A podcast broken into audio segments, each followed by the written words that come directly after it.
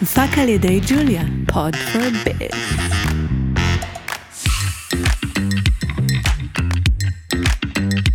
קצר ולעניין, מיסוי ועסקים בגובה העיניים.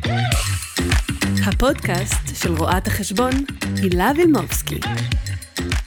היי, הגעתם שוב לפרק נוסף בקצר ולעניין. אני הילה וילמובסקי, רואת חשבון ומשפטנית, ואנחנו שוב כאן, יחד, אני ואורי רגב, האורח הקבוע שלי. אהלן, איזה כיף לחזור. בהחלט כיף להיות כן. איתך כאן, והיום אנחנו נדבר על נושא מאוד מעניין, שהרבה לא יודעים, כן לשלם, לא לשלם, מה לשלם. מיסוי שכר דירה למגורים. מיסוי שכר דירה למגורים, כלומר, הכסף שאני מקבל כהכנסה מזה שהזכרתי למישהו אחר, זאת הכוונה, אוקיי. הנושא הזה לא נוגע רק לעצמאים, הוא נוגע גם לשכירים. כן. כלומר, כל אדם שמשכיר דירה צריך לדעת ולהבין האם הוא צריך לשלם מס על ההכנסות האלה. אוקיי, כמו שמשלמים מס על הכנסות מעבודה, משכר עבודה, הכנסות מעסק, גם על שכר דירה יש מס, או יש פטור ממס. והיום אני אסביר את כל העניין הזה בצורה קצרה, ברורה ובגובה העיניים, כמו שאני אוהבת. אז ככה, אני משכירה דירה, אוקיי? הדירה הזאת, קודם כל, חייבת להיות למגורים. אנחנו לא מדברים פה על עסקים, אנחנו לא אוקיי. מדברים פה על uh, השכרה של משרד, אנחנו מדברים על דירה שמושכרת למגורים. אוקיי, אני יכולה לבחור אחת משלושת האפשרויות, אוקיי? למיסוי של הדירה הזאת. יש לי אפשרות, כן. אז, אז עוד לפני שאנחנו נכנסים לזה, זה כבר אה, אפשר לשים לב למצב מאוד מעניין, שבו אני בוחר איך ממסים אותי. נכון, אתה יכול לבחור, כן. מעניין מאוד, זה גם אירוע נדיר. יש כן. הרבה אנשים שהולכים ומתייעצים ושואלים, כן. מה עליי לעשות? האם זה חייב במס, האם לא חייב במס? לפני שהם סוגרים עם השוכר את הסכום של השכירות, הם בודקים את זה, כן. כי אם הם צריכים לשלם מס, יכול להיות שהם יצטרכו להעלות את השכירות. כן, אוקיי? יכול להיות שאם uh, יש סכום שהוא קצת מעבר לסכום הפטור שאני עכשיו אדבר עליו, יכול להיות שעדיף להם קצת להקטין את הסכום לסוחר, וגם הסוחר ייהנה מזה, וגם הם לא ישלמו מס, אז בעצם שני הצדדים נהנים. השכר דירה יהיה יותר נמוך, והמס לא יהיה, כן. הוא יהיה בר- ברמה של הפטור. אז בואו נדבר על המסלולים. אוקיי. מסלול אחד זה המסלול הפטור. הפטור, אנחנו אהבתי. עובדים, אוהבים. כבר, כמו שנקרא המסלול הירוק במכס, נכון? בנתב"ג? הפטור. פטור, אחי, עזוב, לא הבאתי כלום, תן לי לחזור. בדיוק. כן, אז יש לך דירה, כן. הזכרת אותה למגורים. הסוחר ששוכר את הדירה הוא אדם יחיד, לא מדובר בחברה, אתה לא משכיר את הדירה אוקיי. לחברה. אז אם יש לך סוחר שהוא יחיד, והדירה היא למגורים, אתה יכול לזכות בפטור מההכנסה משכר הדירה. כמה הפטור? אנחנו בשנת 22, זה כל פעם משתנה. אוקיי. כיום, השנה הזו, הפטור הוא עד 5,196 לחודש. מאוד כלומר- ספציפי. כן. 196. ושש. הבנתי. כן. זה לשנת 22. אוקיי, זה אומר שאם יש לך הכנסה של 5,000 שקל, אתה לא צריך לשלם מס על ההכנסה הזאת. מעל הסכום של 5,196, אם אתה מקבל לדוגמה 7,000, 8,000, אז אנחנו כבר לא במסלול הזה. אנחנו לא יכולים להיכנס למסלול של הפטור, ברור. אוקיי? אז אנחנו עוברים למסלול הבא. המסלול הבא הוא מסלול של פטור חלקי. עוד לא הגעתי לחייב, אני מדברת איתך על הפטור החלקי. אוקיי, אוקיי?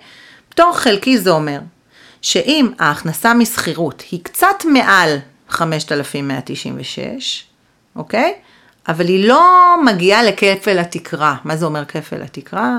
10,392. בואו נדבר במספרים עגולים, אוקיי. אוקיי? בסדר גודל של 6, 7, 8, אוקיי? 9, עד 10 בערך, 10,300. אם ההכנסה מהשכירות היא בסכום הזה, ניתן לבחון, לעשות חישוב על פטור חלקי. אוקיי. יש חישוב מאוד מורכב לפטור החלקי.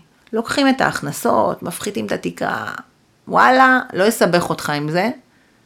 כדי לבחון האם כדאי לך להיות במסלול הזה, אתה צריך ללכת לאיש, יועץ, רואה חשבון או מישהו שמבין בזה, יועץ מס, ולבדוק האם כדאי לך להיות במסלול הזה. למה?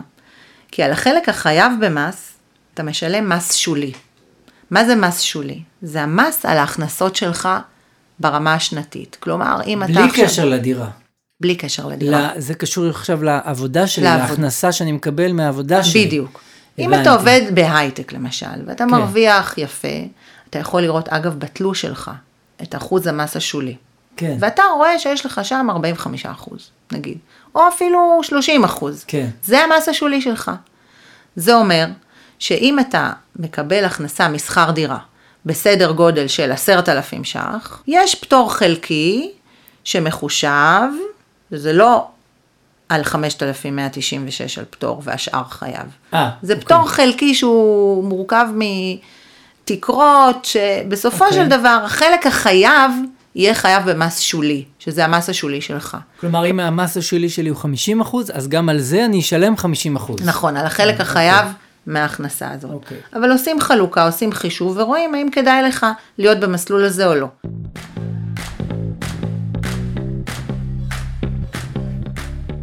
המסלול השלישי הוא המסלול של עשרה אחוז. כולם מכירים את המסלול הזה. כולם מכירים שני מסלולים, הפטור והעשרה אחוז. כן. כלומר, אלה שמרו... שמקבלים עד 5,000 ש"ח שכר דירה, הם יודעים שהם בפטור. מעל 5,000 ש"ח, הם יודעים שהם צריכים לשלם את מסלול העשרה אחוז. מה זה אומר? זה אומר שלא משנה איזה גובה מס שולי אני. לא משנה כמה אני מרוויח כן. בעבודה שלי. אני משלם עשרה אחוז על הדירה.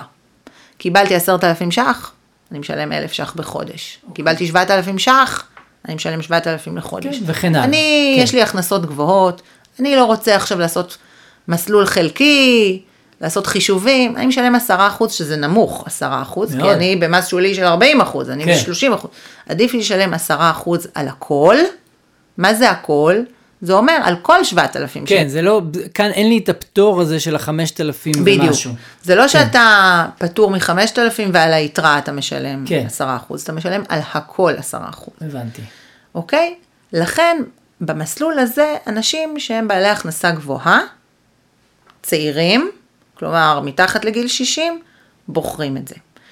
לרוב. למה אני אומרת צעירים מתחת לגיל 60? כן. כי אנשים מעל גיל 60, שכירים, אוקיי? המדרגה הראשונה שלהם, של מס, היא 10 אחוז. לא מדובר במדרגות רגילות של אנשים שהם צעירים. אנשים שהם מעל גיל 60, המדרגות שלהם שונות.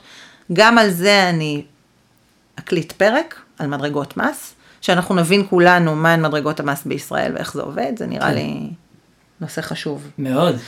אה, אז כרגע, מעורפל, מורכב וחשוב מאוד. מאוד מורכב, אתה צריך להתרכז טוב טוב בנושא הזה. כן, כן, את זה נקליט, ב- בפעם הבאה נקליט אותו על ההתחלה. על הבוקר גם, על הבוקר, שאנחנו רעננים. אספרסו ומיסים. לגמרי.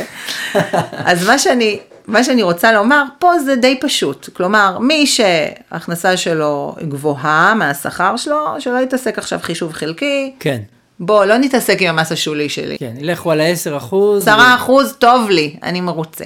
כן, הפטור החלקי מיועד לאנשים שהם מעל גיל 60, לאנשים שהם אה, מקבלים 6,000 שקל, 6,500 שכר דירה, 7,000, שההפרש הוא לא יהיה כל כך גבוה במס השולי. ויכול להיות שהוא ישתלם ויהיה יותר שווה מ-10%, אבל באמת, כדאי לעשות השוואה בין המסלולים. חשוב לי מאוד לציין דבר שלא ציינתי קודם. המסלול של הפטור החלקי, יש את החלק שחייב במס, ניתן לנקות ממנו כל מיני הוצאות. כלומר, okay. אוקיי. הגענו לסכום שהוא חייב במס, נכון? כן, אנחנו יכולים לנקות מזה כל מיני הוצאות. אה, שכר טרחה של עורך דין, שעזר לנו בחוזה נכון. של הדירה. כן. אה, תיקונים, כן, שיפוצים. אוקיי? כל מיני כאלה הוצאות שקשורות לדירה הזאת, אוקיי? אוקיי. חוץ מפחת, פחת של מבנה אנחנו לא מנקים. אבל כל מיני הוצאות שוטפות אנחנו יכולים לנקות, ואז על היתרה לחייב במס שולי. לכן באמת באמת כדאי, לפני שאנחנו רצים למסלול של העשרה אחוז שהוא מאוד קל לנו ואנחנו רוצים לשלם עשרה אחוז באופן אוטומטי, לבחון את הדברים. ואם יש לנו הוצאות שקשורות לדירה, לשמור את ההוצאות. הרבה אנשים משלמים וזורקים את החשבונית. כן. שכירים, הם לא יודעים שצריכים לשמור הוצאות. הם לא עצמאים, כן. כמונו, שאנחנו יודעים כל חשבונית שווה כסף, כל חיים. נייר. בדיוק, הנייר הזה שווה זהב, הם לא כן. יודעים. אז אנשים שמשלמים על הדירה שלהם, כל מיני הוצאות, זה שווה כסף, זה יכול להפחית לכם את המיסוי. כן. צריך להודות בזה שבעולם אה, הדירות, שיפוצים, תיקונים, יש איזושהי אה, נטייה רווחת בישראל ל- לשלם ולא לקבל קבלה על זה, אה, ו- וכך לקבל כביכול מחיר יותר נמוך, אבל אז אתה בעצם לא יכול להזדכות על ההוצאה הזאת. בדיוק, אנחנו כן. צריכים תמיד להוכיח את זה, את התשלום הזה באיזושהי אסמכתה, חשבונית, קבלה, מה שנותנים לך, בעל כן. המקצוע שנותן לך, אוקיי? ובמסלול של 10% לא ניתן להפחית הוצאות, זה 10% ישירות הבנתי. על ההכנסה, בלי ההוצאות. הבנתי. אם בחודש אחד היה לי את כל שכר הדירה כהוצאה בגלל איזה פיצוץ ענק בצנרת, אין, אני לא מזדכה על זה, זה 10% יורד, לא משנה מה. נכון, 10% על כל ההכנסה הזאת, כן. אבל כמובן, אנחנו עושים בסוף שנה את החישוב ורואים האם כדאי לנו להכיר בהוצאות ולעשות חלק על מס השולי, או להכיר ב- כן. בעשרה. לא, זה באמת, באמת נשמע מסלול מורכב ש, שניתן לעשות רק בעזרת אה, איש מקצוע.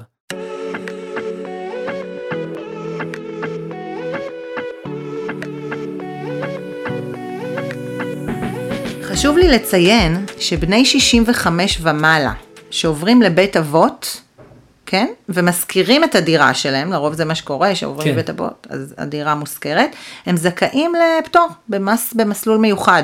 אוקיי. אז שווה לבדוק את זה, אנשים שיש להם הורים שמשכירים את הדירות שלהם והם בבית אבות, אז שווה לבדוק, לא לשלם סתם את העשרה אחוז, או, באמת לבדוק או את חבר'ה זה. גמלאים ששומעים את הפודקאסט שלנו וכרגע משכירים את הדירה שלהם. נכון מאוד. החישוב של המס הוא חודשי כאן, הוא לא שנתי. כלומר, לא לוקחים את ההכנסה הכוללת השנתית של שכר דירה, מחלקים אותה לממוצע, רואים האם זה מעל 5,196 וקובעים את המס. לא.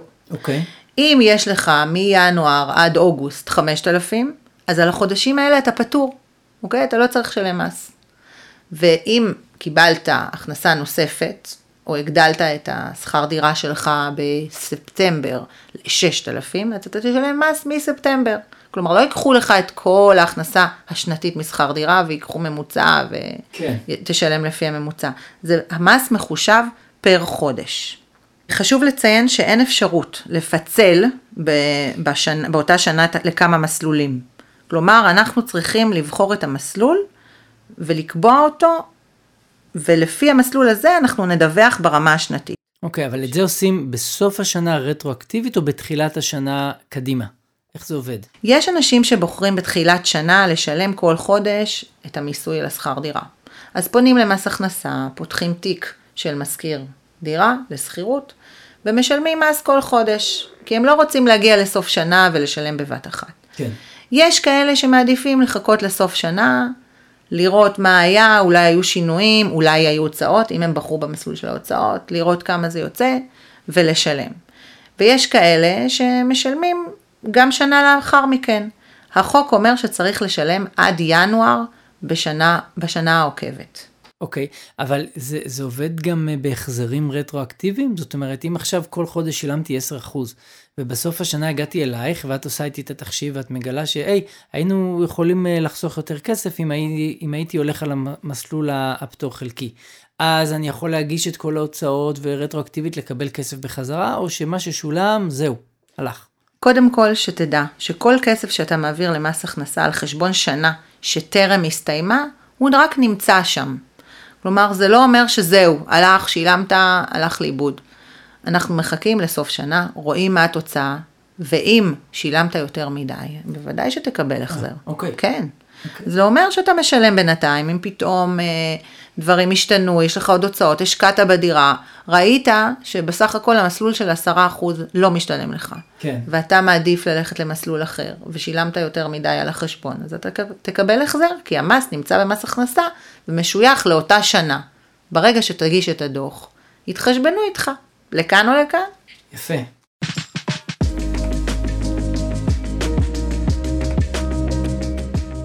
לסיכום, בפעם הבאה שאתם חושבים לרכוש דירה להשקעה, תיקחו בחשבון שאולי יהיה לכם מיסוי על הדירה הזאת, ואולי יהיה לכם פטור ולא תצטרכו לשלם. אז תודה רבה אורי. תודה רבה, היה פרק מאוד אינפורמטיבי וטוב. אני שמחה לשמוע, ונתראה בפרק הבא, צפויים לנו עוד פרקים מאוד מעניינים בהמשך. אני מחכה. ביי ביי. ביי ביי. קצר ולעניין. מיסוי ועסקים בגובה העיניים. הפודקאסט של רואת החשבון הילה וילמובסקי.